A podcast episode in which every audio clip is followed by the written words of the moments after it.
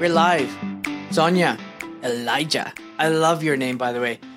Uh, thanks for coming all the way to my studio to Thank- speak to me. Thank you for inviting me. No, it's honestly it's my pleasure. And um, I want to start with introducing you. Now, I'm going to say what I know about you, but I really want you to tell everybody, the listeners, all about you. So, you're an investigative journalist and um, citizen journalist as well. And you're doing some great work on unpacking and finding out what's really going on during these COVID response years. Um, so if you can just tell me a little bit about yourself, you know, who are you? When did you get into this? What's your background? And another question, sorry for all these questions. Why are you still going on about this? Why are you looking into this stuff? Come on, you know, it's time to light up your barbecue and enjoy the summer. You know, COVID was yesteryear. So over to you. Oh, thank you. Um, well, so I um, I started off as a former BBC researcher uh, for the uh, documentary department. Um, I was never trained formally as a journalist. Um, like you rightly said, I am more of a citizen style journalist. Um, and my sort of um, I would say that I, I've worked many years in advertising as, a, as actually as a copywriter, and uh, what that got me exposed to was the power of uh, manipulation, right? Um, how to sort of nudge people to think a certain way or buy a certain product.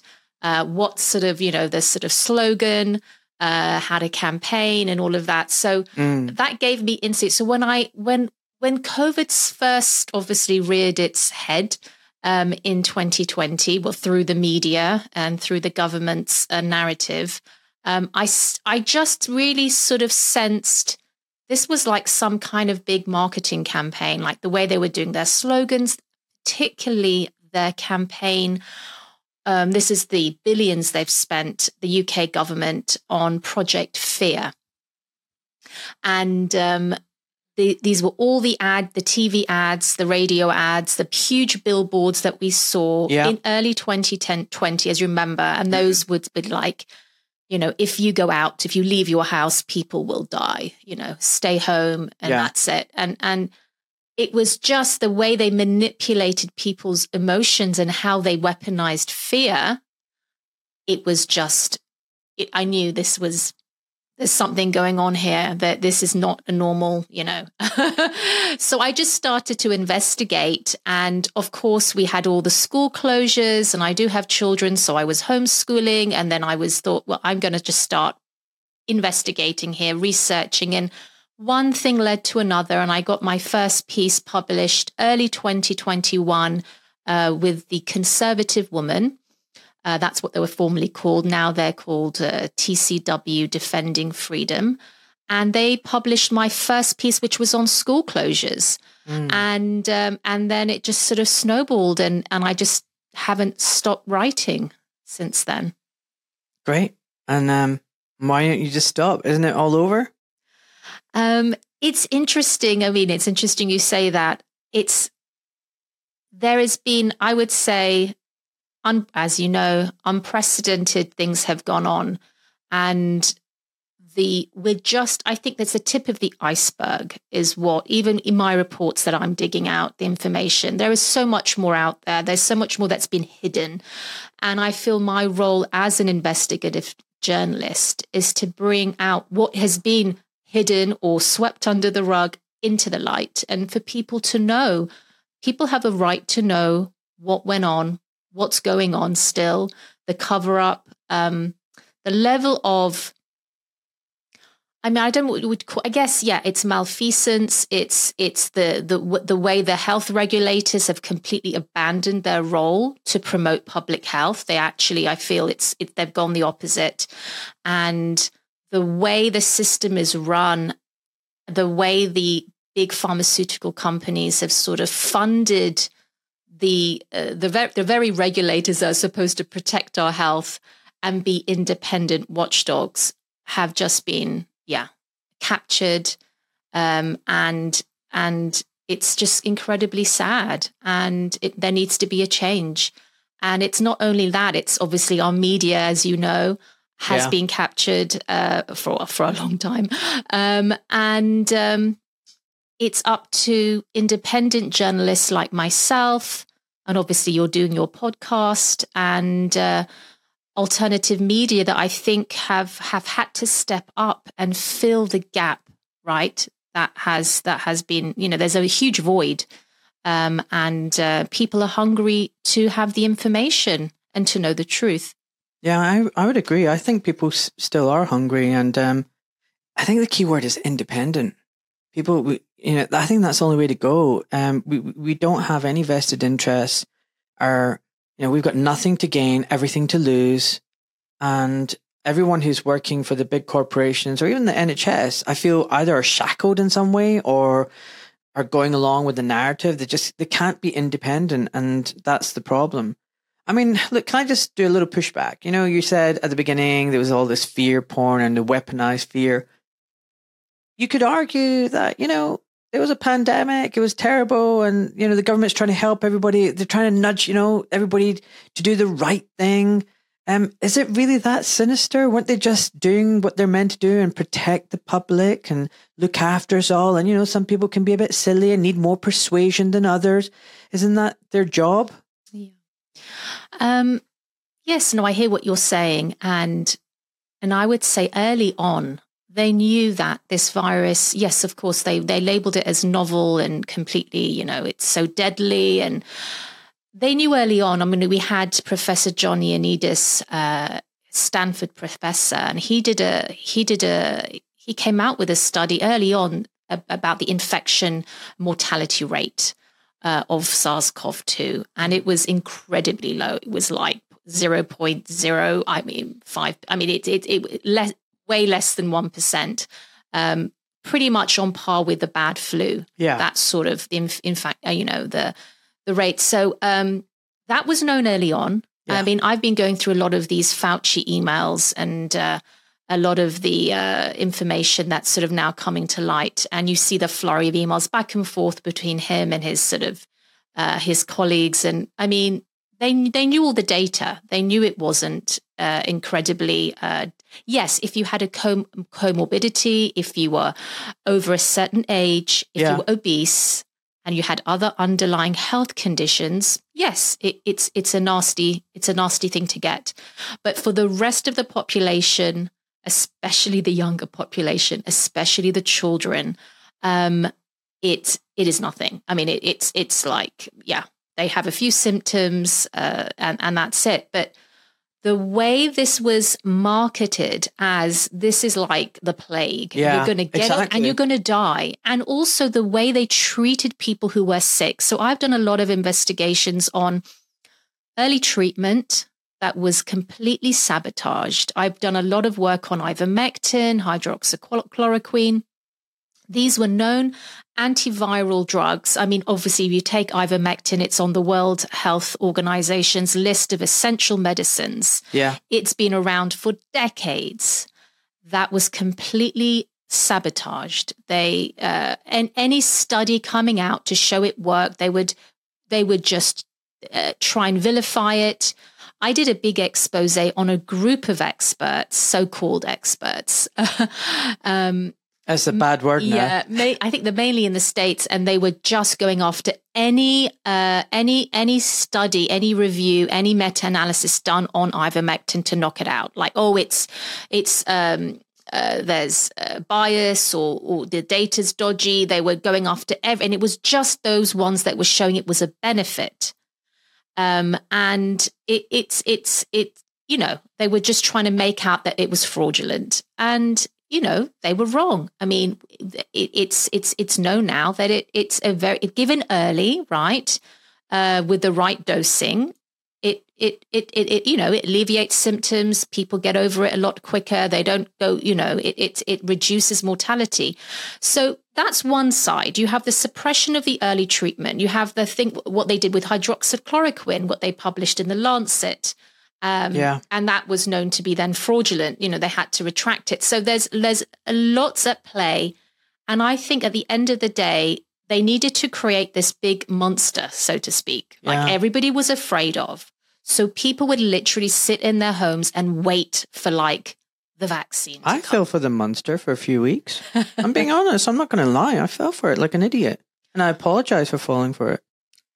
Well, no, I mean, look, we in the early days, you could say it's like a fog of war, right? No one Mm. really knew in the in the very very beginning. This is in March 2020. I myself was like, well, you know, I was like concerned, concerned for my family, concerned for relatives, um, concerned for the elderly. Um, but then something inside me thought, no, I'm not going to be afraid. Right. And then I think I was probably the only person in going into supermarkets without a mask. I never, I never wore a mask. This is even in the early days when it was like, you were the, really the only person. I would get all these bad looks, but I thought, no, because how can a fa- how can a piece of fabric, right, protect, you know, first of all, yeah, if you're sick, stay home. Don't be going out and about. But also, there's no science behind it, right? Mm. And we know there was a big Danish study done in 2020, which showed actually it increases your chances of getting a viral infection having a mask. It doesn't reduce it. So, and that was a really big study that they did. So there was no science behind it, right? Um, Despite follow the science. Yes, yes, yes. And all this sort of sanitizing everything. Yeah, you what know, was that all That was insane because a virus needs a host to survive, right? Yeah. This is this is science 101. a virus can't survive on a on an envelope or on your desk. It needs a host. Um, so that whole thing again, it's theater. It was COVID theater. And um, do you remember the one way system when you'd walk into a shop? What was?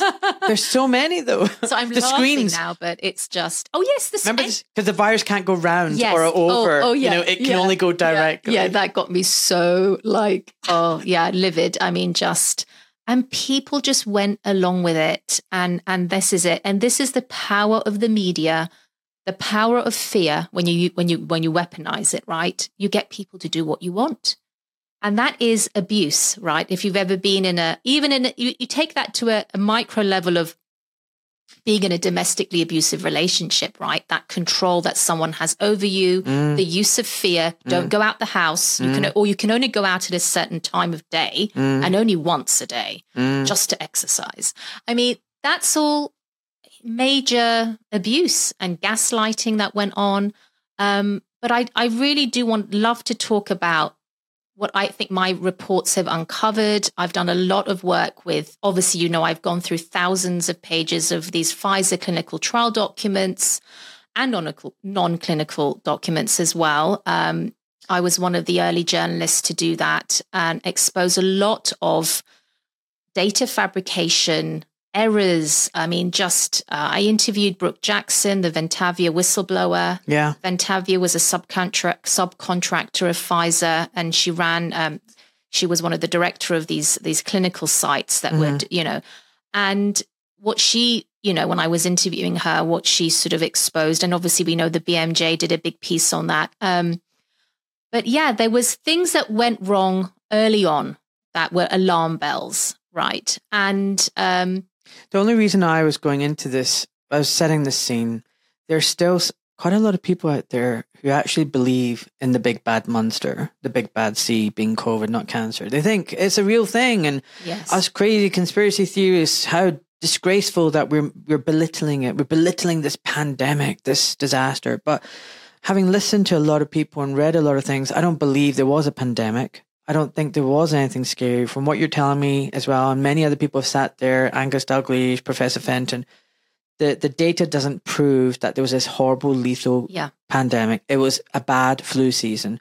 So you're right. When you take that context, that information, which the government knew, when you look at what they did, their policies, the fear mongering, the, the lockdowns, the mandates, now you then have to say, what the heck was that all about? What was the agenda? And you mustn't forget the death tallies. The Mm. way they weaponized the data, right? Yeah, So you'd explain switch on the TV, Yeah. and then you'd have so many people, and then you have dying with COVID, dying of COVID, Yeah. um, and then dying within 28 days, Yeah. dying within I don't know how many months. You know, I mean, so if someone were to get run over, but then they tested positive. They had to test them. oh, I don't know, or or just have um, you know, fall out of a window. But Yeah, they yeah. would get a test. Oh no, but that person was positive. Okay, they died of COVID. So we had that going on. You know, it was insane. The way they rebranded. You know, they, these were COVID Just people dying. Yes. So, and I think, you know, I don't know what the exact figure is of the inf- the way they inflated the number, but it was like an astronomical figure that they inflated. Well, I remember the curves and, Yeah. and the red Yeah. bar graphs and the Yeah. charts and the Guardian and the BBC. It was to the, it got to a point where it was just ridiculous. You know, forty thousand cases up and deaths Yeah. up. And now we talk about excess excess all cause mortality. I wonder, was there excess all cause mortality up during the COVID years, or has it just been afterwards? Like, you know, was there an excess death or not? It's showing there was a little bump in that March, April 2020, and those were the elderly dying in um, in, in care homes, right? Mm. Because they transferred anyone who was sick from the hospitals and they dumped them into care homes. And a lot of those elderly got pneumonia and died. And the midazolam? And you've got that as well. That's yeah. another scandal. I need to find someone to talk about that in depth. Yeah, you should. Yeah. And um, yeah, so that was the only bump. That was a bump. Um, but you've got a lot of the excess happening after. And what I wrote a report, actually, it was for News Africa magazine, um, it, kind of spring of 2021, when there was that. Do you remember there was a suddenly that surge of in the spring of 2021, a surge of COVID cases around the world? Particularly in countries where they introduced the vaccine rollout. I looked at islands like Seychelles and, and Malta, and, you know, just obviously we've got Israel. Um, and you have the surge of COVID cases as soon as they introduced the vaccine rollout. So, and as we know, that ties in also with you have mortality going going on. You have excess deaths. Again, that's all post vaccine rollout. Um, and this is this is this is sort of the horrifying story i think and a lot of what i've been uncovering um, so as i mentioned before they got people so afraid right that they were waiting for this this so-called vaccine i wouldn't call it a vaccine even in BioNTech and Moderna's Security Exchange Commission filings. This is in the US. You have them classifying their product as a gene therapy medical product, right? Um, it's been rebranded as a vaccine. It's not. It's it's it. We know it carries the code. I can explain. So Pfizer and BioNTech are spreading misinformation.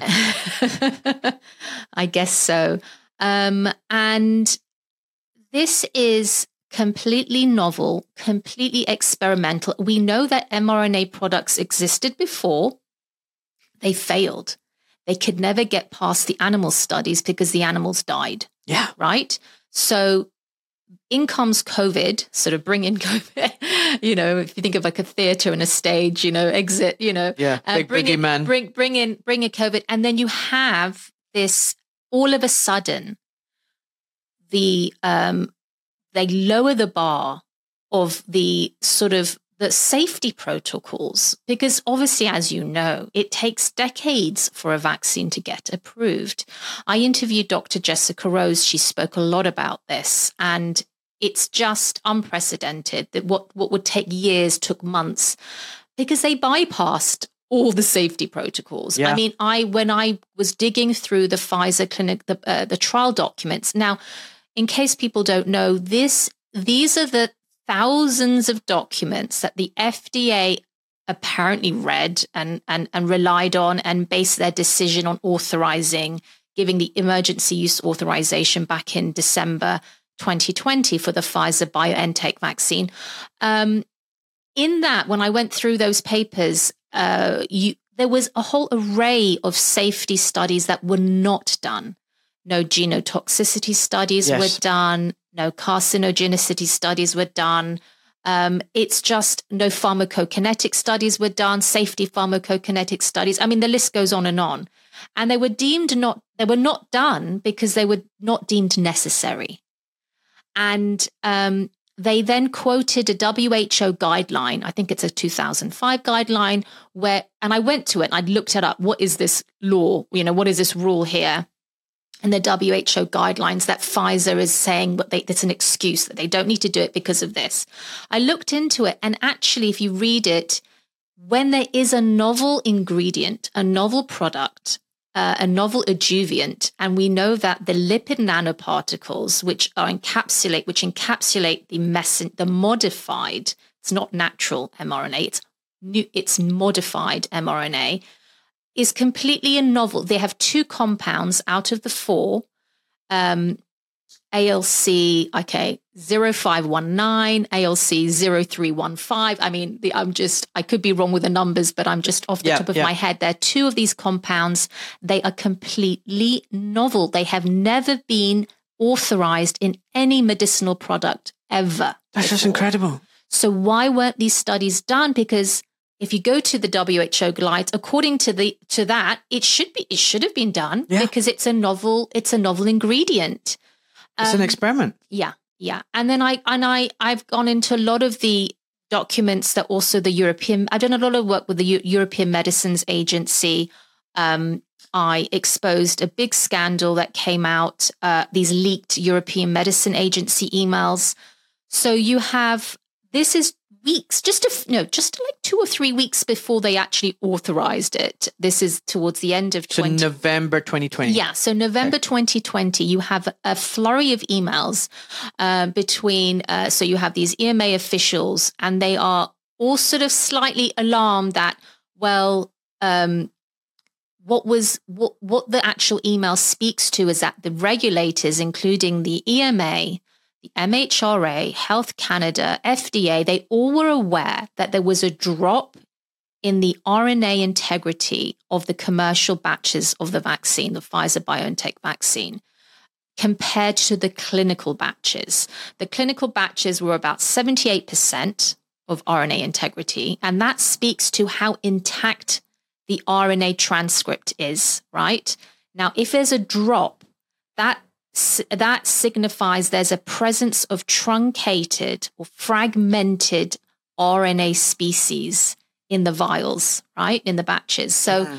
um, they were aware there's a drop. So there was a presence of these sort of broken up bits of RNA floating about.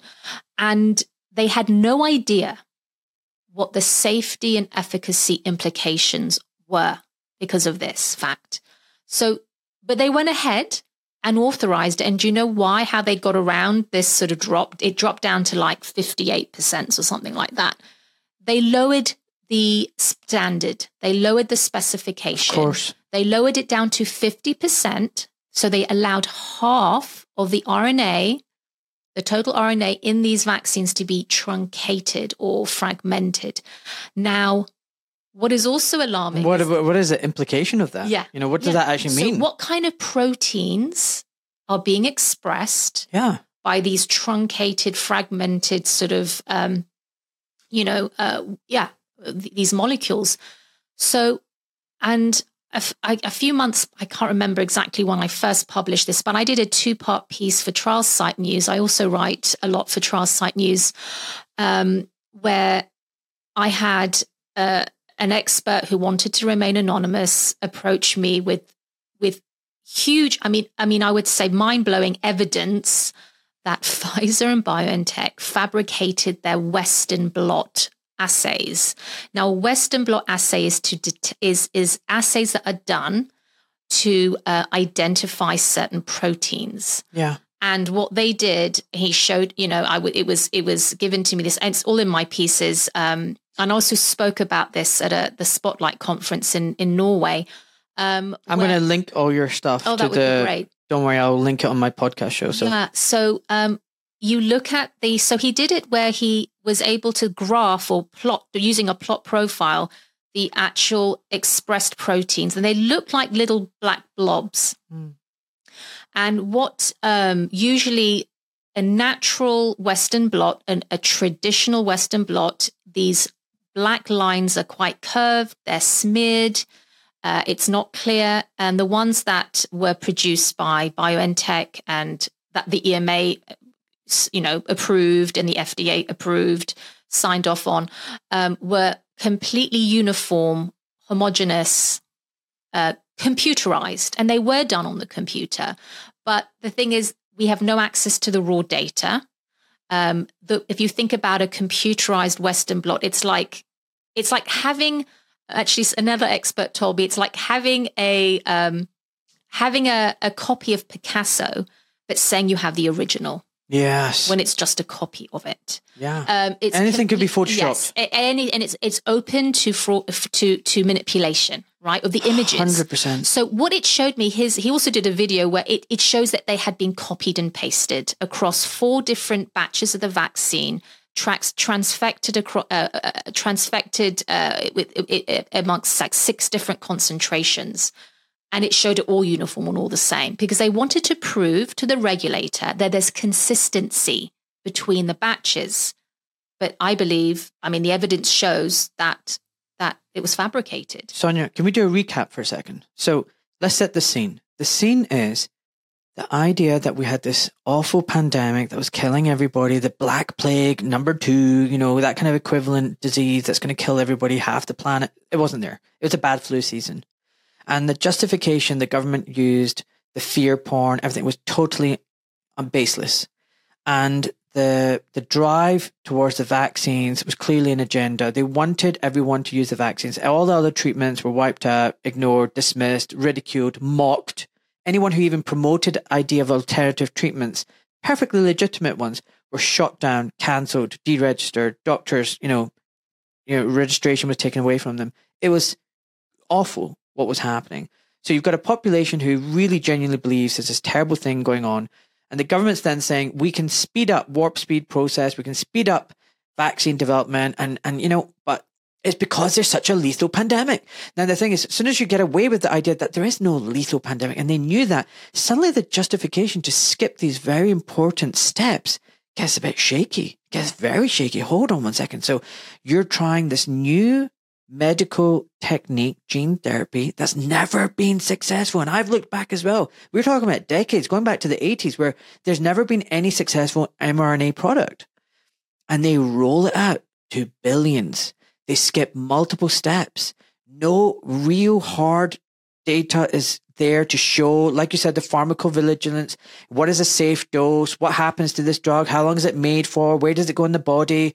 How is it excreted? What is the effect on the pregnant lady, the unborn child, the cancer risk? We, we don't know any of this. And, but we're told it's, it's because there's this life threatening disease and we need to do this.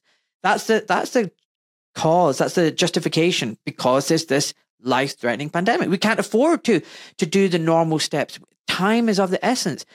Um, and you said that it's modified. I would go back and say it's artificial. It's fake. Yes, it's synthetic. It's totally So- synthetic RNA. This is not a natural modified RNA. This is this is computer program algorithm. They've just created So- something. what they've done, they've replaced every uridine with N1 methyl pseudori- pseudoridine. I'm not pronouncing that right. Um, completely synthetic. So when the ribosomes come to read the the the the transcript, right, they get confused.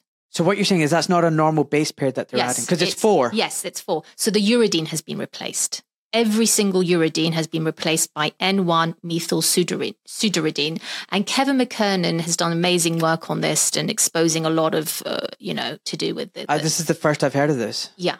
So that's why it's nucleoside modified mRNA, right? So you don't even have real. No. Oh my god. Yes. Yeah. It's completely synthetic. So now the EMA were aware, right? So a lot of my work, I've done a lot on exposing like these emails, these Pfizer documents as well. These are like, uh, even I've got a copy of, um, well, uh, it was sent to me the uh, sort of PowerPoint presentation that was happened, you know, that they showed in the meeting. Can I just get you to pause? Why did they change that uridine thing? It was to evade natural uh, the, the the natural immune system so the body so that so it, it could get it could it could st- it could stay in the body it wouldn't get sort of uh, degraded easily it would stay Oh my Um, god! And yeah. how long would it stay for? they have no idea because we have even now they said do you remember so um i've actually interviewed um um some really great experts who have been going through a lot of the FDA VRBPAC meetings that are you can get access to them on YouTube as well.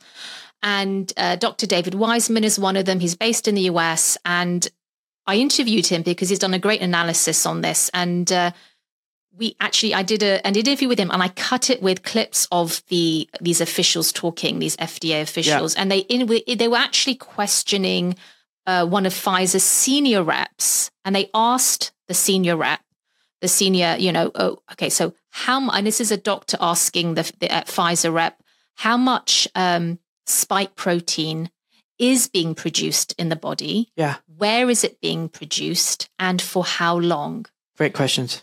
They had no idea.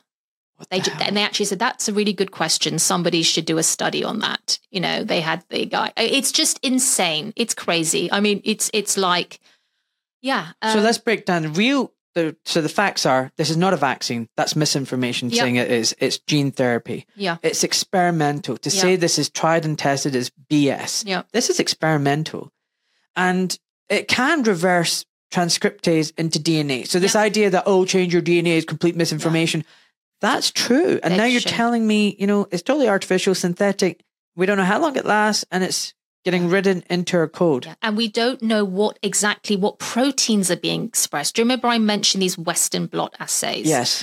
That shows the molecular weight of the protein being expressed. And even the Western blot assays that they showed the EMA, they showed the F, they didn't come out at the expected molecular weight of the spike protein they came up at different weights. So even that was like everything they did was made no sense, right? They were and and you even have the way they described it they made out in the description where you have the image of the of the western blot but it's coming out a specific molecular weight the description underneath doesn't even match what's being shown oh my god and and the EMA flag in certain reports, you see the EMA getting alarmed and like, why is this not happening? Why it's not it's not consistent.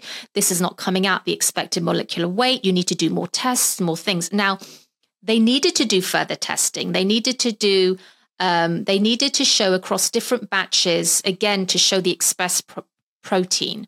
And they did a, a study where they heated up a manufactured batch. They didn't take what was already existing. They did a specific run just for this test where they heated it up to show that if this RNA is degraded or fragmented, it won't produce any protein. Mm. But the way they did it was, you know, I again I've interviewed experts on that and they've really critiqued it and it's complete bullshit the study that they did you know it it it it, it doesn't show anything yeah, you want independent and, yeah. investigators independent yeah. researchers yeah. to prove and and do that and frankly it sounds like everything they're they're coming out with is fraudulent and bullshit yeah so look uh, there's so much to talk about because you are very prolific. I mean, I've looked at your stuff and I'll be honest, I was getting a little bit down reading it. I was like, oh my God, just when you think things can't get any worse, you, you learn something new and think, oh my God, they are so devious in what they've been doing. So we're going to touch upon some of those topics. I mean, before we do that, and I think I'd love you to talk about the the, the pregnancy, the effect on pregnancy, the children, yeah, the pushing that because I think if for me the big driver, people keep asking me why why are you doing this? Why don't you just get on with your life? I'm putting my neck on the line. You know, I'm taking a lot of flack, a lot of heat for for being outspoken. I I've got no pleasure in doing this. I'd much rather be doing other stuff, but I'm doing this because of my children and yeah. my hopefully grandchildren.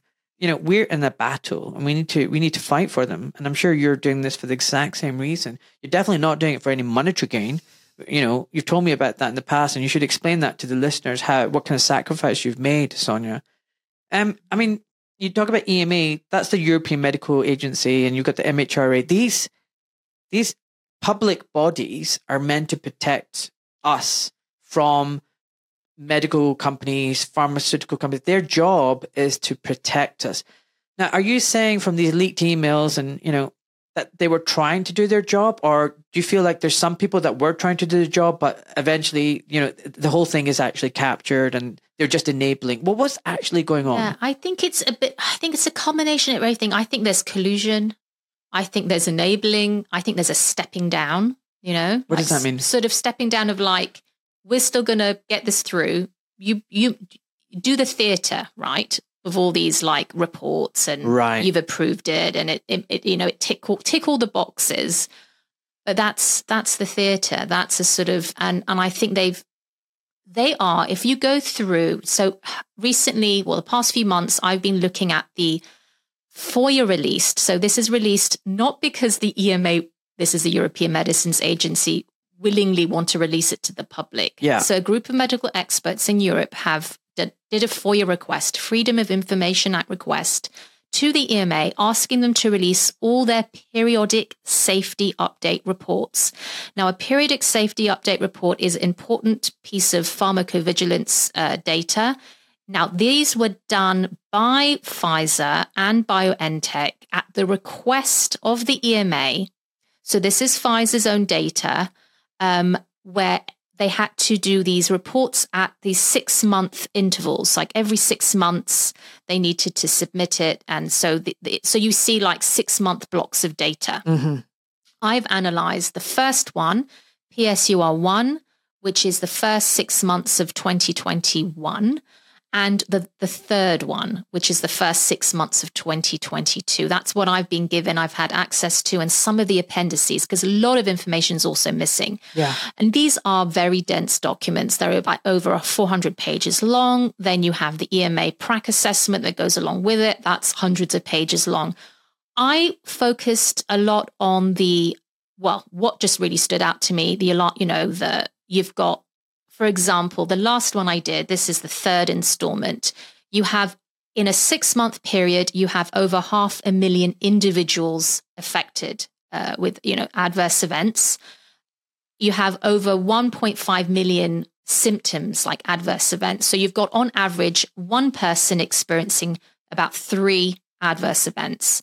A third of these cases are were classified as serious, right?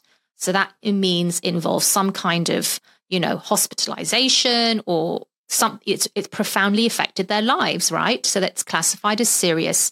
You have about 90% of cases where there's no history of comorbidity. So they have no other underlying health issues. These are fit people. These are fit people. The age that was most affected is the 31 to 50 year age group, That's me. right? And you have women at least three times more affected. So Oh, if wow. you so there's a gender specific harms that are going on as well. Now, I looked I I did it because there's so, I mean I could you know there's so many reports you can analyze it in so many different ways. I I sort of focused on the children I focused on the pediatric cases. I focused on the pregnancy and lactation ca- cases. So I did a two parter. Part one, I focused on the pregnancy and lactation cases, and it's just really damning data. You have like hundreds and hundreds of cases. Uh, you've got the pregnancy cases and you've got the mother cases, you've got the baby cases, but you have a very high proportion of adverse events, serious adverse, adverse events. Now, what this PSUR speaks to is they use the terms transplacental, transmammary. And what that means is that the baby was exposed to the vaccine, either a breastfeeding baby, so transmammary, so that's via the breast milk.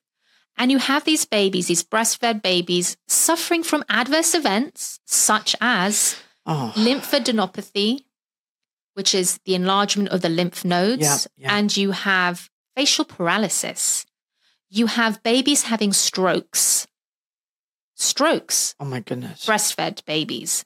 Now, what's really damning is the PSUR, you have the comments, right? You've got, because it's Pfizer's report, and you say, you have them stating these cases, you know, these, you know, uh, so many cases uh, have been excluded from the review because they have been deemed to be non contributory because the baby was exposed indirectly to the vaccine indirectly. So they've just been eliminated. They mention them, but they refuse to discuss these cases. Um, I also analyzed this is for the FDA. So, as you know, every month the FDA has to produce these these documents the, that they that they want that Pfizer want and the FDA wanted to remain hidden from the public until 2096. So nothing, nothing dodgy there. Yeah, exactly. Nothing. Um, so very telling that they wanted that to remain hidden. So every month we get a data dump, and I periodically dip into that and I look through that, and I happen to find this is in April, just this past April. Yeah.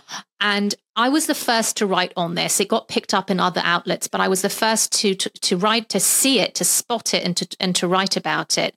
Um, Pfizer's pregnancy uh, uh, and lactation cum- cumulative review.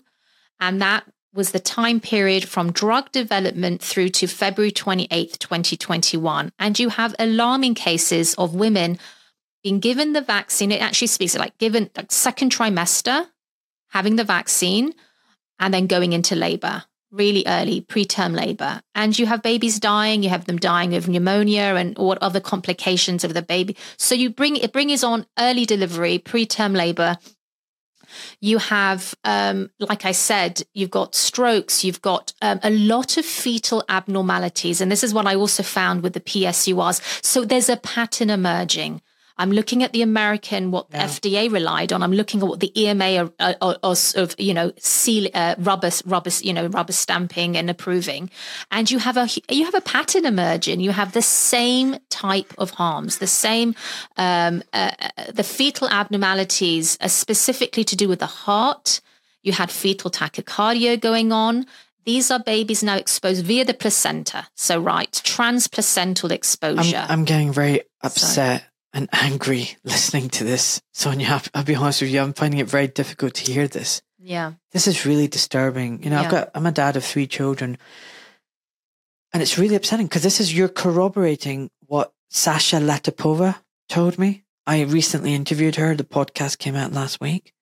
She told me that this Pfizer the, and the military specifically wanted GMP lab studies, good medical practice, whatever labs, not the, the routine lab experiments really wanted valid data to show what effect it was having on pregnant women.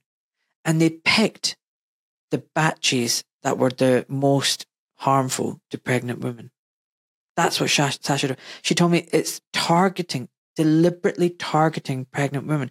And then if you think about it, what, what is giving the vaccine, this mRNA jab to pregnant women? You're giving three shots to the unborn child. And now they want the baby to also have it through the breast milk. And then they also want to repeat it because they put it on the childhood schedule. And they're giving this child, this baby, this infant, this tiny baby, another three lots. Yeah.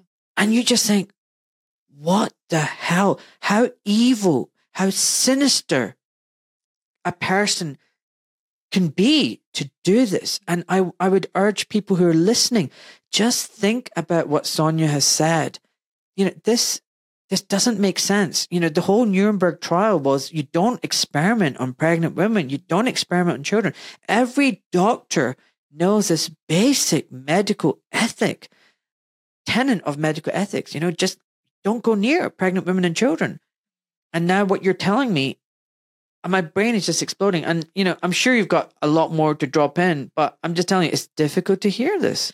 Yeah, no, it, it is. It is. And it's it is difficult for me to write. Um, I mean, just even the last one, I had to take a break because I just thought this is getting a bit too too depressing, a bit too. But something drives me to do what I do.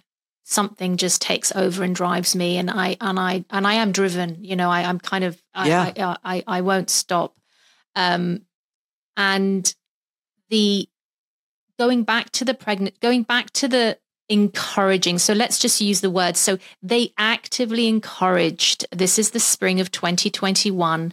If we take everyone back at that time, you have the health, uh, re- the authorities, you have like the CDC in America, you have the NHS here, just saying it's so, it's 100% safe and effective for pregnant women. And actually, they were scaring pregnant women because they were saying if you got COVID and you're pregnant, you're more likely you're, to affect your baby, you're more likely to die, mortality risk. When there actually was a study done, a Pinella et al. study done, because I've interviewed um, an obstetrician in America, and she was talking about this. And um, the study showed actually, if you were pregnant, you were more protected. Well, there you go. So I know a, a, a, an obstetrician And she, when I was talking about this, you know, I, why are we giving it to pregnant women? This doesn't make sense. It's an experiment. This is experimental. And I thought, you know, that simple concept of this is a, a novel drug, giving it to pregnant women is not a safe thing. No, no, no. COVID is very dangerous for pregnant women. They were just buying it hook, line, and sinker. And I was like, where? No, no. If you get COVID, if you're pregnant and you get COVID, it's terrible. It's really bad if you get. That was the line they were parroting out to me. And now you're telling me that's not the case. That's not the case. And um, now the data. So, so the CDC they come out. So this is spring. This is big push. And I've written about this. Uh, there's many facets to this. So they based it on this retrospective observational study Per quality, per yeah. quality. And, yeah. and and really, and again, this is unprecedented to recommend a medicinal product that's just gone under observational data is is just truly alarming. Mm. Um, so this study was done, and they said, and and the EMA used this because you've got Emer Cooke. I've done a lot on on dissecting Emer Cooke's speeches and what she, you know, the basically the lies, the mistruth, the untruths that she says. Um, they were saying, oh, we based it on this, this study of 75,000 women. And they were going on again. They all parroted, they all said this about this study. Now, actually, only 10,000 women um, out of that huge number actually were administered uh, an mRNA vaccine. And what is really interesting here is the way this is how they manipulate the data is that a high, only like, I don't know, about the amount of women who were in their first trimester was like I don't know, like 5% or something. The mm. rest were in either their second or third trimester. Yeah. So that totally skewed the data, the results. Because if you were to reanalyze the data and just look at the first trimester data, the miscarriage rate just goes sky high. And um, when I interviewed Robert Malone, he spoke about this as well um, a long time ago. And they base, they sort of hang their hat on this supposed study that supposedly showed that, oh, there's, you know, it's safe and and it's been completely manipulated and skewed. Um, you also have at that time. I keep hearing this. I keep hearing from all my guests that the data's constantly being manipulated and skewed. And what once there's Prof. Fenton even said it was statistical illusions. Yes, yes. And in America, this is what I, I mean, I wrote about this for Trial Site News, is that you had um, you had the COVID 19 community call, and that was set up as a grassroots network. Was just as this is this Biden administration set this. They injected over six billion dollars to actively encourage Americans to get vaccinated. And what they did, they funneled it through the CDC. I think the CDC received like two billion, and then they funneled it out to all the uh, medical uh, boards, professional boards like ACOG. ACOG is the American College of Obstetricians and Gynecologists. They received a huge amount of money to actively promote the vaccine to pregnant women. This is a fact. This is this is the paper. This is the money trail, right? So I I've written on that as well. And um, wow. so you have the CDC not following the money and uh, not following the science, of course. It's follow that you know following the money, right? Um, and and this is this is, I mean, it's it's really it's very damning. So you have these obstetricians. Damn, you know, damning isn't a strong enough word. Yeah, I know, I know. Unconscionable. I mean, it's just it's criminal. Yeah, yeah criminal. Absolutely. And uh, you have all that going on. You have um, I mean, obviously, we haven't even talked about the children, right? So we know. Oh, we're, we're going to come to that. We're going to talk about the kids. So I know the MHRA and the JCVI base their decision to offer it to the children, right? Yeah. On, on the CDC data, but we there was a big expose. Actually, even the New York Times wrote about this. This is like a bombshell, where they said only the CDC have only released a fraction of their data. They're hiding so much of it. This was even the New York Times wrote about this. And they talked about the CDC being more like a political organization than a medical one run by politics. Yeah. Um, the, e- the leaked European Medicine Agency emails speaks to politics kind of running the show as well, um, that they had to authorize this vaccine by a se- they had their date in mind. They had to do it before Christmas of, of 2020. And uh, I mean, obviously, we had the MHRA. They were the first ones, December first, to to weren't, authorize weren't it. they weren't they emailing themselves and, Yeah. and coordinating Yes. the release date They in wanted- advance? They wanted to do it They without wanted- even the da- data. They didn't even have the data, Yep. and they were emailing themselves and going, "Right, guys, when are we going to launch this? When are we going to authorize it? Let's do it together." Yeah, absolutely. So there's an agenda straight away. And they all so the I know for the EMA they authorized it conditionally, conditional marketing authorization, and also that Pfizer and BioNTech had to meet specific obligations. Now, because you have this drop in the RNA integrity, that was SO1, that was specific obligation one, and they had to do a bunch of tests for that. There was other specific obligations as well. I know looking and doing my research and my investigations, many of their so-called sort of tests that Pfizer should have done that were requests they were requested to do by the MA still have not been done. Still. So I'm not surprised, but I'm going to I'm going to give you an example. This whole thing about the mRNA integrity and the you know subject of you know improve the quality of it. I would say even that's just ridiculous. It's like me fabricating an operation for a condition that doesn't exist and wanting to operate on everyone, and then the regulators picking me on the issue that I need to use a sharp scalpel at least three times during the operation. The bigger picture is I should never have done the operation. It was bloody experimental. It should never have been rolled out to everybody. And you're now picking on, oh, use two, three scalpels. What I'm Yeah. trying to say is, I agree that what you're discussing is important, but they're deliberately just create this nonsense to make us look into this. Oh, look at the the bigger picture is there should never have been any mRNA vaccines. Mhm. It's experimental. Yeah. It's for a disease that didn't warrant it. And we know that the lipid nanoparticles go all around the body. Yeah. And so that you know, you know, so you have those non. So so Australia did their own uh, non um, evaluation of Pfizer's non-clinical report. This is the study done on animals, on rats, I think, and it showed that these lipid nanoparticles travel or go to every organ tissue including the ovaries, including the bone marrow, the spleen, the adrenal glands, the testes, the eyes, the brain, right? Yeah. And they said, and as most people remember, it just remember the the the, the sort of the, The- speak they they what they The said. misinformation. Yeah, it stays in the arm. It just stays in the arm. What a load of bull. and you have Emer Cooke just recently. Emer Cooke is the head of the EMA. Just recently, when she was, you know, they did it. Their kind of COVID. They did. They've done their own sort of COVID inquiry uh, for the European Parliament, and uh, there's a special committee that they set up to question these officials. And and you know, obviously Albert Bourla didn't bother to show up. They asked him to come, Yes. and they sent his rep. You know, um, what was her name? Something Smalls. Janine Janine Smalls. We didn't uh, test for transmission or And something. yeah, you know, yeah, and uh, we did it at the speed of science and all of that, you know. And then she actually uh, admitted admitted that the the the the vaccine was never tested to reduce um, for transmission. Yes. They never tested it Yeah. for that. Um, and you have Robert Roos, the Dutch MEP, picking that up, and that went viral when he did his clip to in, on on Twitter.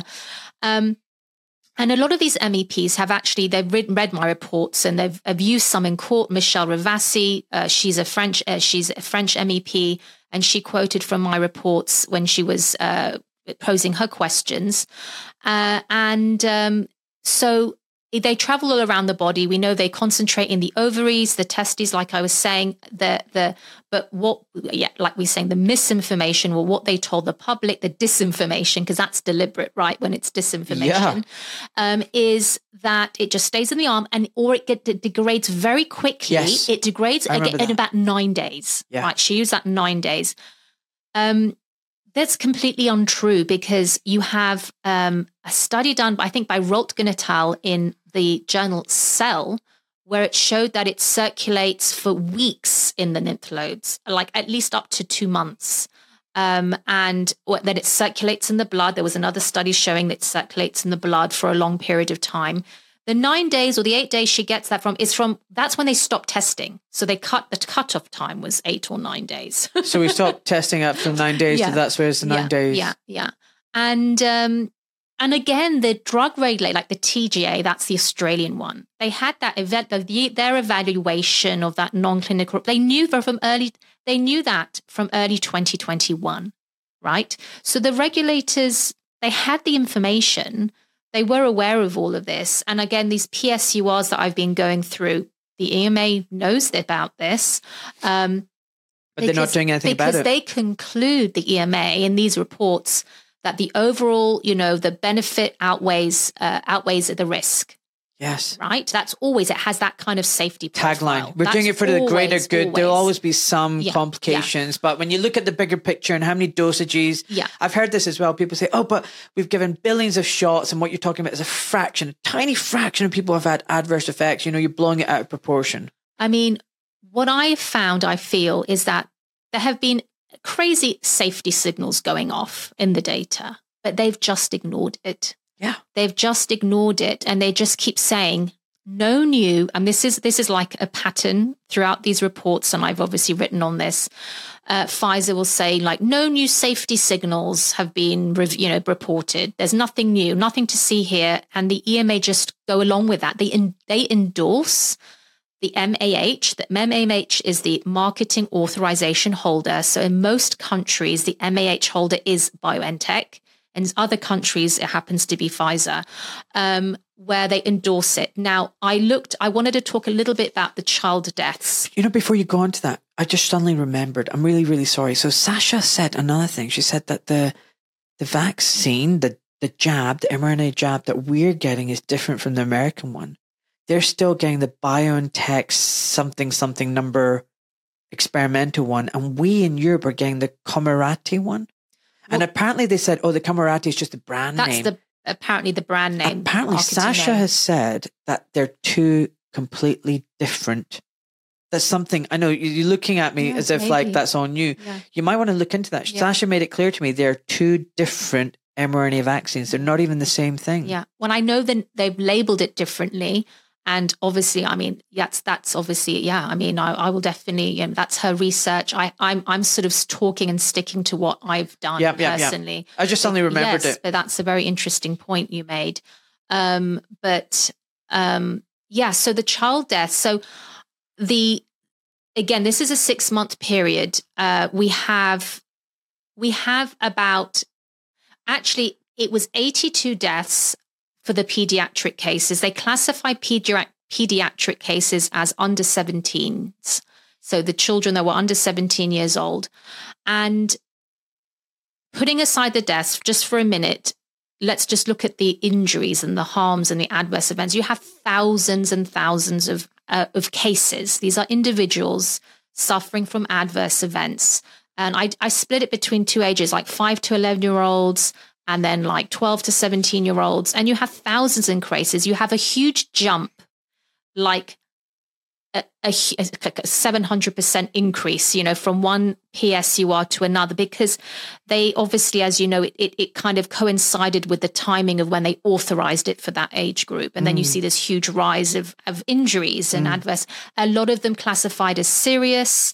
Um, a lot. Now, this was also very damning high percentages of cases where the outcome is either not resolved, so that means it's ongoing, or have or unknown, where they just had no idea what the outcome was. And that's for large amounts of data, which is just really shocking. Can you give examples of what do you mean by adverse because a lot of people will be like, oh yeah, they get sore arm, they get a headache for a bit, and you know that's an adverse yeah. effect. What what kind of things are we talking about? These children are getting. I mean, for example, I mean, I've got some death cases in front of me. So this is for the five to eleven year olds. You have two cases. You have a six year old boy dying. You have an eleven year old girl dying. Um, and myocard, they die of myocard. I mean, the, the, it's myocarditis, so it's induced vaccine induced myocarditis. We've never heard of children getting myocarditis, and you know, just before you start giving these examples, I want everyone who's listening, if they're a parent, to imagine now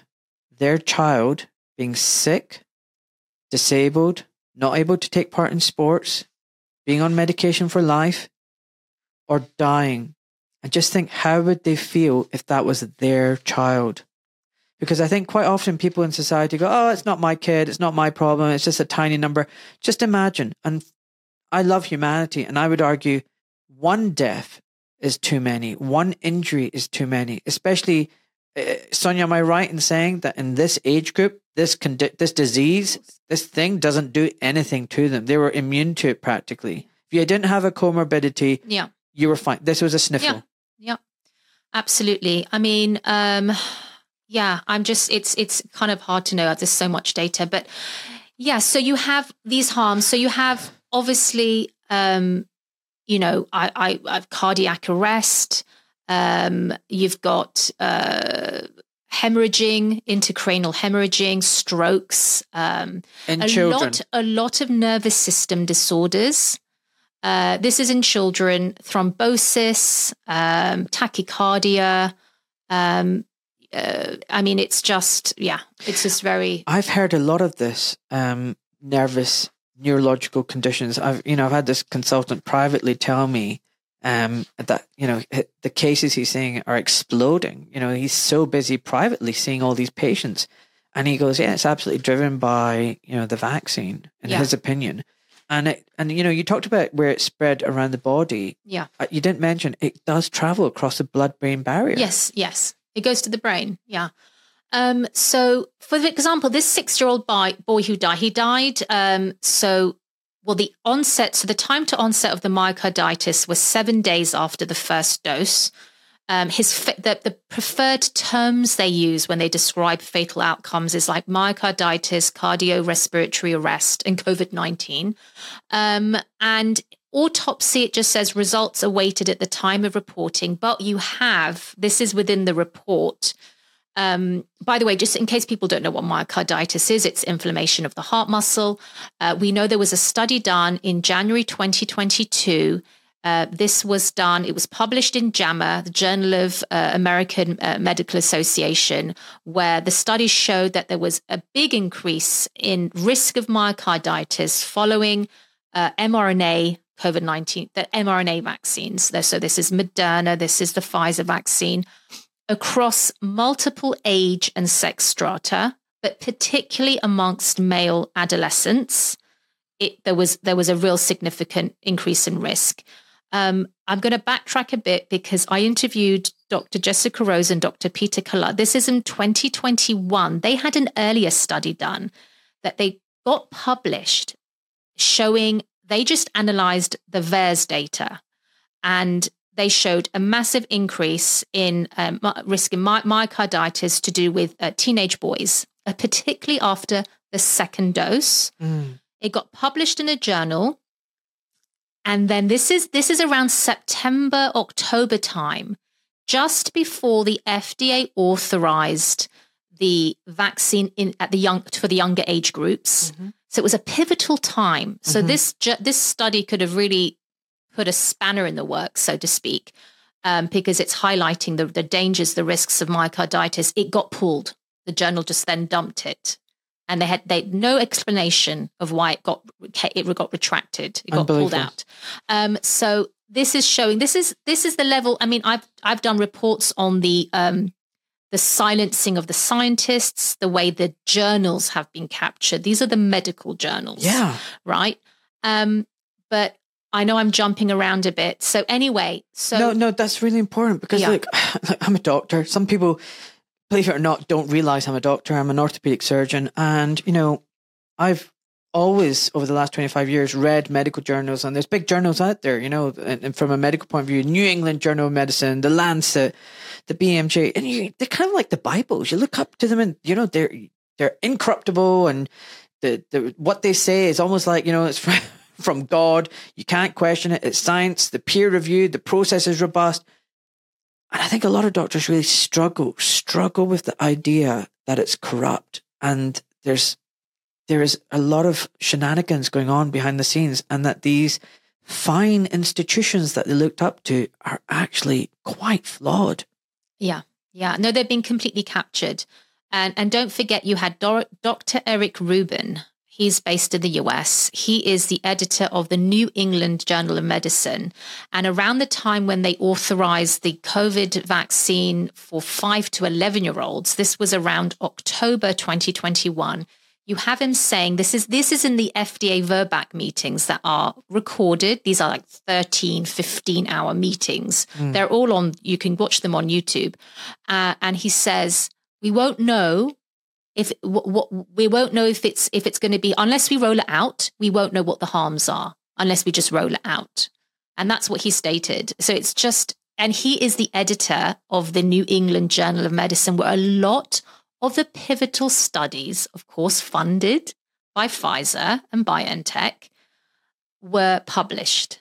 And you have, uh, and this is the thing, they were they, they're they're all funded by the very company that uh, you know that that you know the, it's it's their product. Yeah. And they're literally writing this funding the studies done uh, and and and having it published in these in these journals. And then you have the health authorities saying okay now we can authorize it now because it's come out and it's shown there's no risk it's official it's, it's, completely safe. It's the ultimate rubber yeah. stamp. Would, so would you say would you say the interest is just off the charts right um, and I've interviewed Maddie de Garay's mother. Maddie de Garay, as you will, I mean, you might know, she's. Please tell, in case people haven't heard who, so who, this is. This was quite a while ago. I interviewed them, uh, Stephanie de Garay. And um, so Maddie, her daughter, I think she was about 12 or 13 at the time.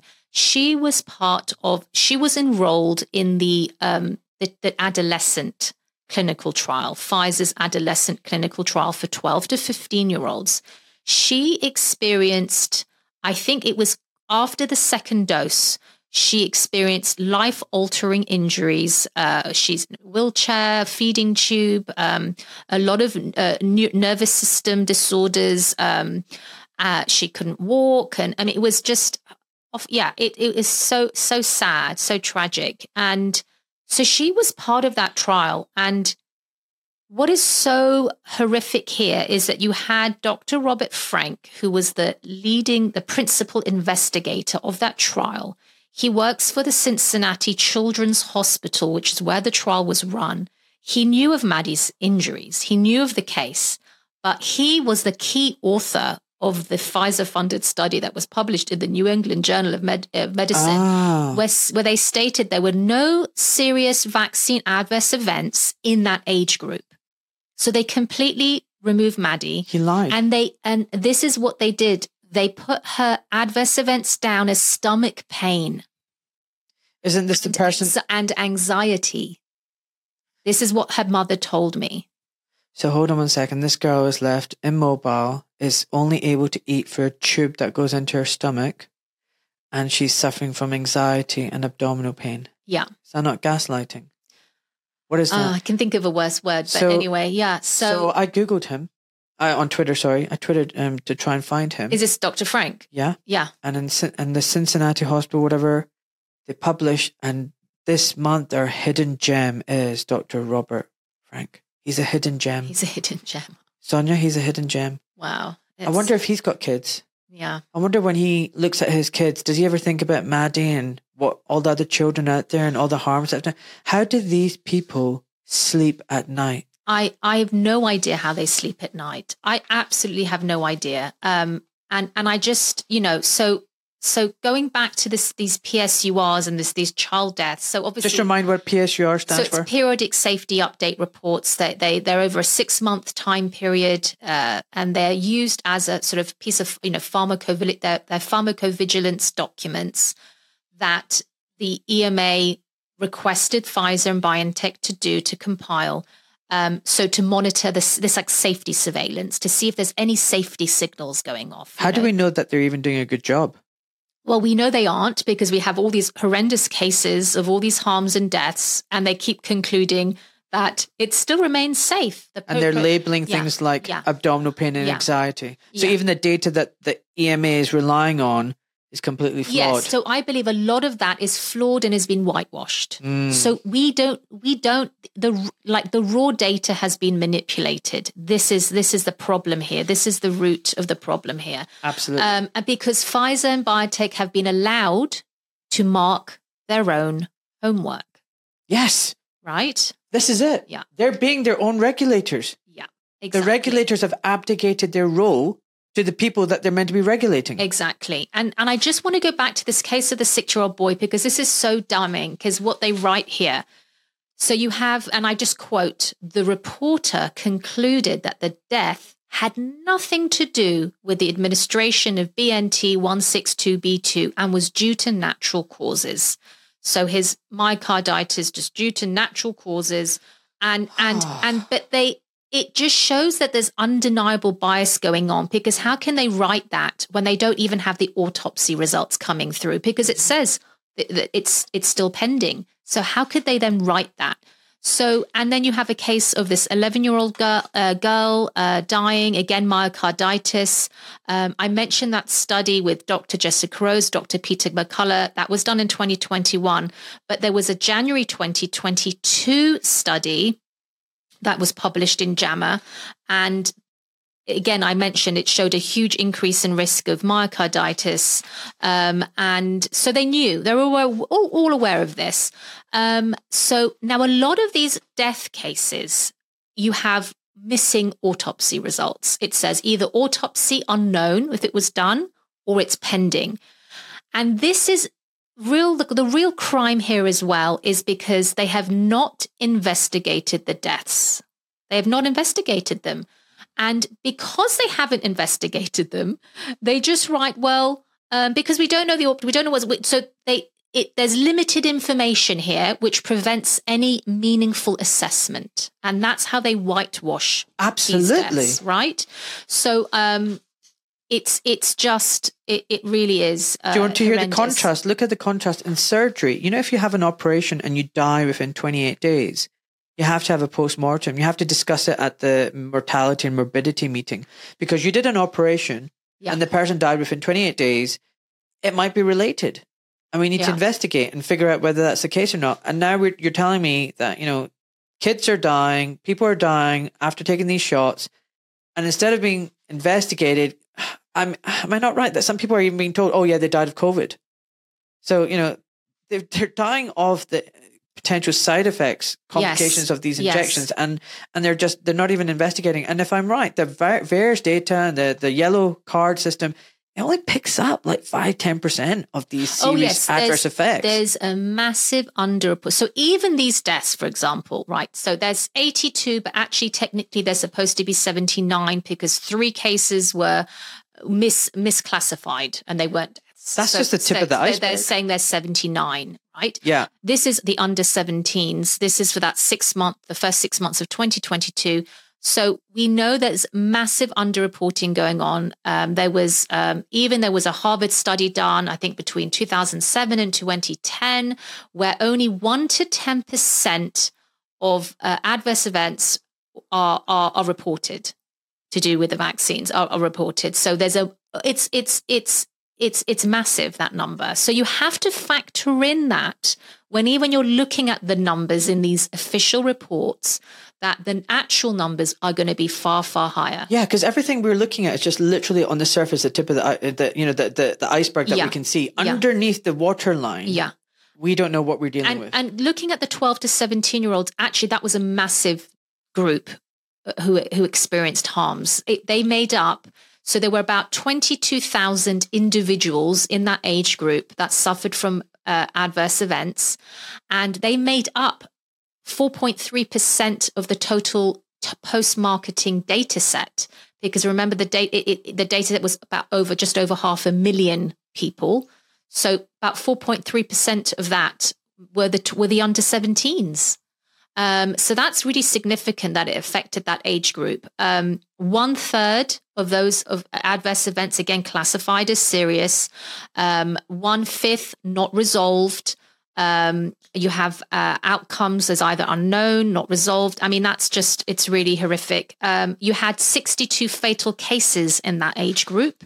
I picked up on, I just zoomed in on three cases of, um, there were three 13 year olds, uh, again, all succumbing to myocarditis, cardiac arrest.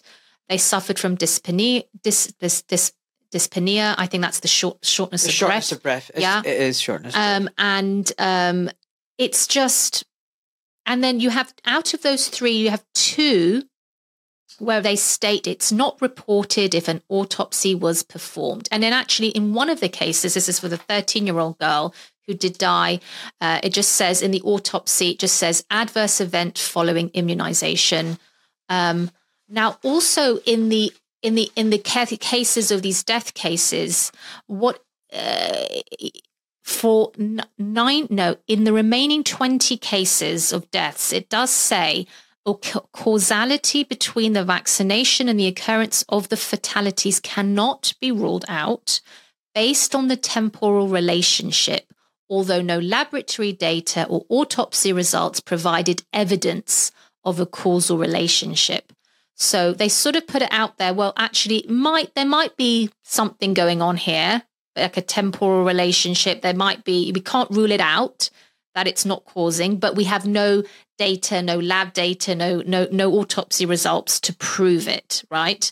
Um, so this is sort of the way of getting out of that. Um, now, also, what was really alarming is that you have a website called Euromomo, M O M O, and uh, it pulls um, weekly number of deaths. It sort of graphs it up. Uh, this is to do with EU data, and you have a, in, a real significant increase in excess, excess deaths in children aged between 0 to 14 years old, just at the time, May, end of May 2021, you see, if you see the graph, there's a huge, you know, up curve. That was the time the EMA approved the Pfizer BioNTech vaccine for children aged 12 to 15 years old. And you have now excess deaths in that age group. Sobering. You know, Sonia, I've I, I mark every single time I, you say something and I think, oh wow, I need to capture this clip and I, you know, I use I make shorts for the podcast so that I can show people a little snippet of what to expect. This whole interview has been one like every every moment, everything you have said is something everyone needs to hear. Every adult, every parent needs to hear this. You know what's really sad? As adults, we're meant to protect our children.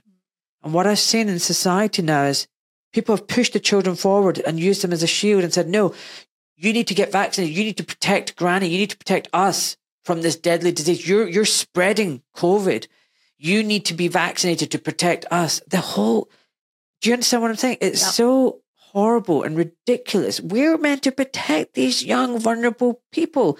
These kids are not uh, affected yeah. by this condition or disease, but adults have become so fearful and are quite happy to push the children in front and use them as a shield. Yeah. And I would ask, I would urge everyone listening, this is not meant to be the way. We are meant to sacrifice ourselves for our children, not the other way around. Absolutely. Are there 100%, any 100% agree with you there. Are there any other bombshells you want to try? what more have you got lined oh, up? Um, gosh, there is so much. I mean, I've, I, I, I do encourage people to go to so they can, you know, they can obviously follow me on Twitter at Sonia underscore Elijah. There's a link tree website where they can link um, the link on my profile, and you can see uh, my work. I write for Trial Site News. Um, TCW Defending Freedom. I have my own Substack, Sonia Elijah Investigates can encourage people to subscribe there and read all my work. And I also write for Children's Health Defence Europe um, and the Brownstone Institute as well. And uh, but um, I mean, I've done a lot. I mean, I've also I haven't even touched on is all the testing the scandals involved in the PCR tests, um, the rapid antigen tests, those lateral flow tests that the NHS used, where they spent close to four billion on the Innova lateral flow test, uh, these Chinese-made tests that uh, it was just a, one of a huge scandal there. The FDA then just said, well, these tests should be thrown in the garbage, right?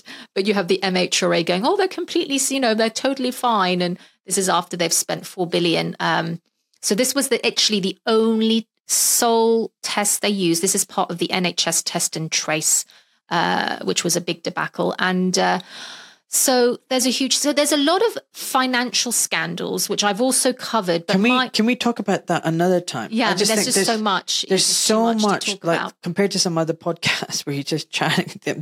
You've packed in quite a lot. I'd love you to come back Sonia. I'd really love you to come back, and we can talk about the financial scandal. I, f- I feel like you're going to be a regular guest here. um, you know, you, you can talk about the financial scandal and the latest shenanigans you've heard. But listen, I want to end on something we can give all the listeners. Sonia, what would you advise the listeners, the parents, the children? You know, what are the things that you would say to them to safeguard them and protect them? What what there must be something useful, tangible. You know, we've talked about the harms, we've talked about the shenanigans, we've just literally scratched the surface. You're going to be back for sure.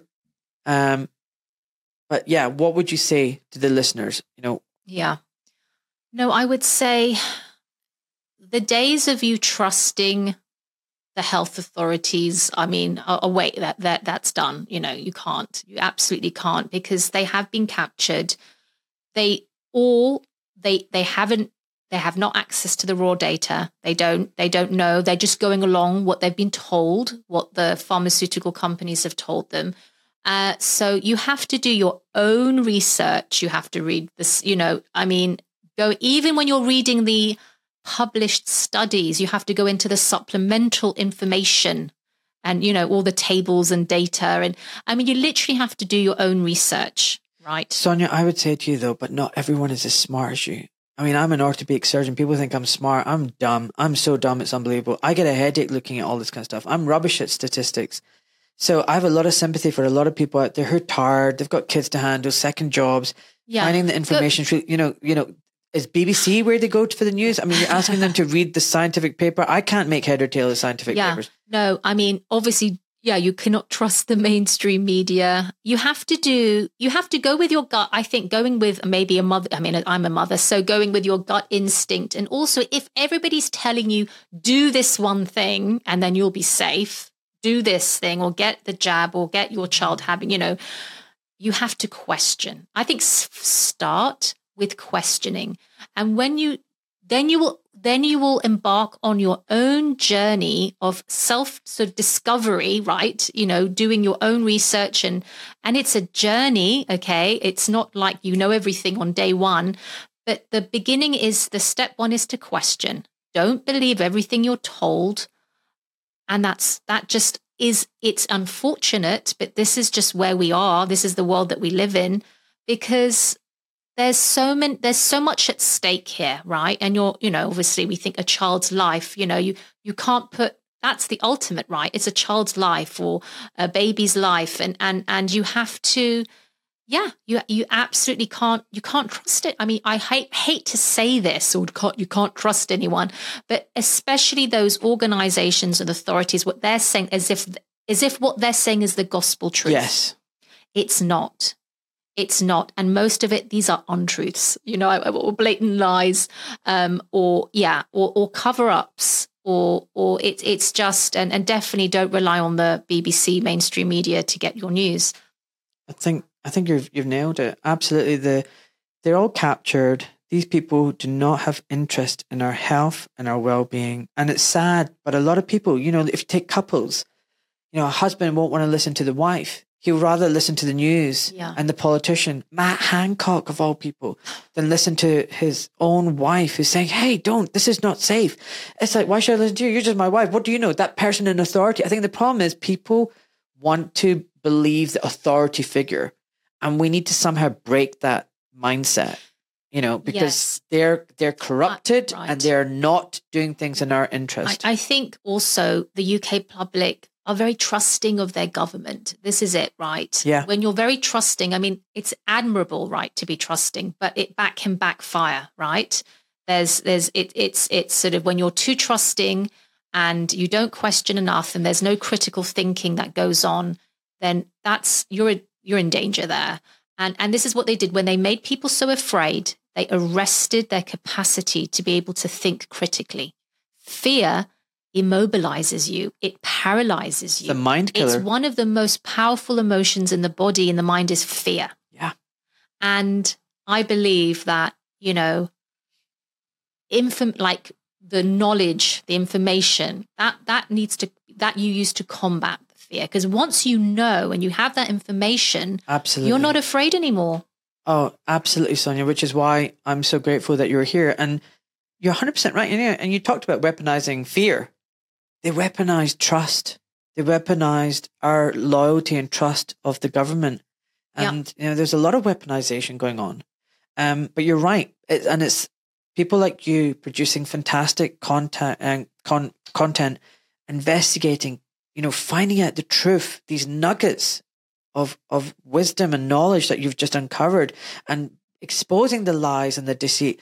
You know, one day, you know, people look back and really, I hope, appreciate and acknowledge all the work that you've done and the sacrifices you've made. We didn't even talk about that. So that'll be for part two, where you talk about, you know, how much time it involves because we've talked about this off air. You know, this is not something you do in a half an hour. This has consumed your life. You spent hundreds of hours pouring through these documents that hundreds of pages. And, you know, a lot of it is gobbledygook. A lot of it is jargon, yeah. deliberately so to mislead you and to get you lost in the woods. And you are, this is where I think your forensic mind and your analytical, you know, you pour through it and you say, that's bullshit you call it out. And that's a skill you've got. So thank you. Thank you. And I, I thank you for thank you for appreciating my work. Um, and um, yes, no, it, it, it it's I, I really thank you for your kind words and your your support and and uh, yeah, I appreciate that. And uh, I mean, to me, I I'm just doing my job and and my um, yeah, I just I just yeah, I think it's it's the re- the not the information has to get out and if i'm the vehicle if i'm just being used for that that's brilliant. That that's that's i i hope i hope yeah i hope it does make a difference. It will. And i'm going to put all your links on my website. So everybody when they listen to the podcast will see how they can contact you and where you they can find your content. Everyone listening thank you so much for this amazing conversation. And uh, please not only just listen to it but like subscribe and share. Spread the word. I mean this is my agenda. I want as many people as possible to be informed and educated because that's what empowers you. Knowledge is power. So educate and empower yourself and protect yourself so that in future, because trust me, they're going to come again. This has just been a warm up act. In future, we're better prepared and we will not let them take advantage of us. Everyone, thank you so much. Sonia, I love you. Thank you.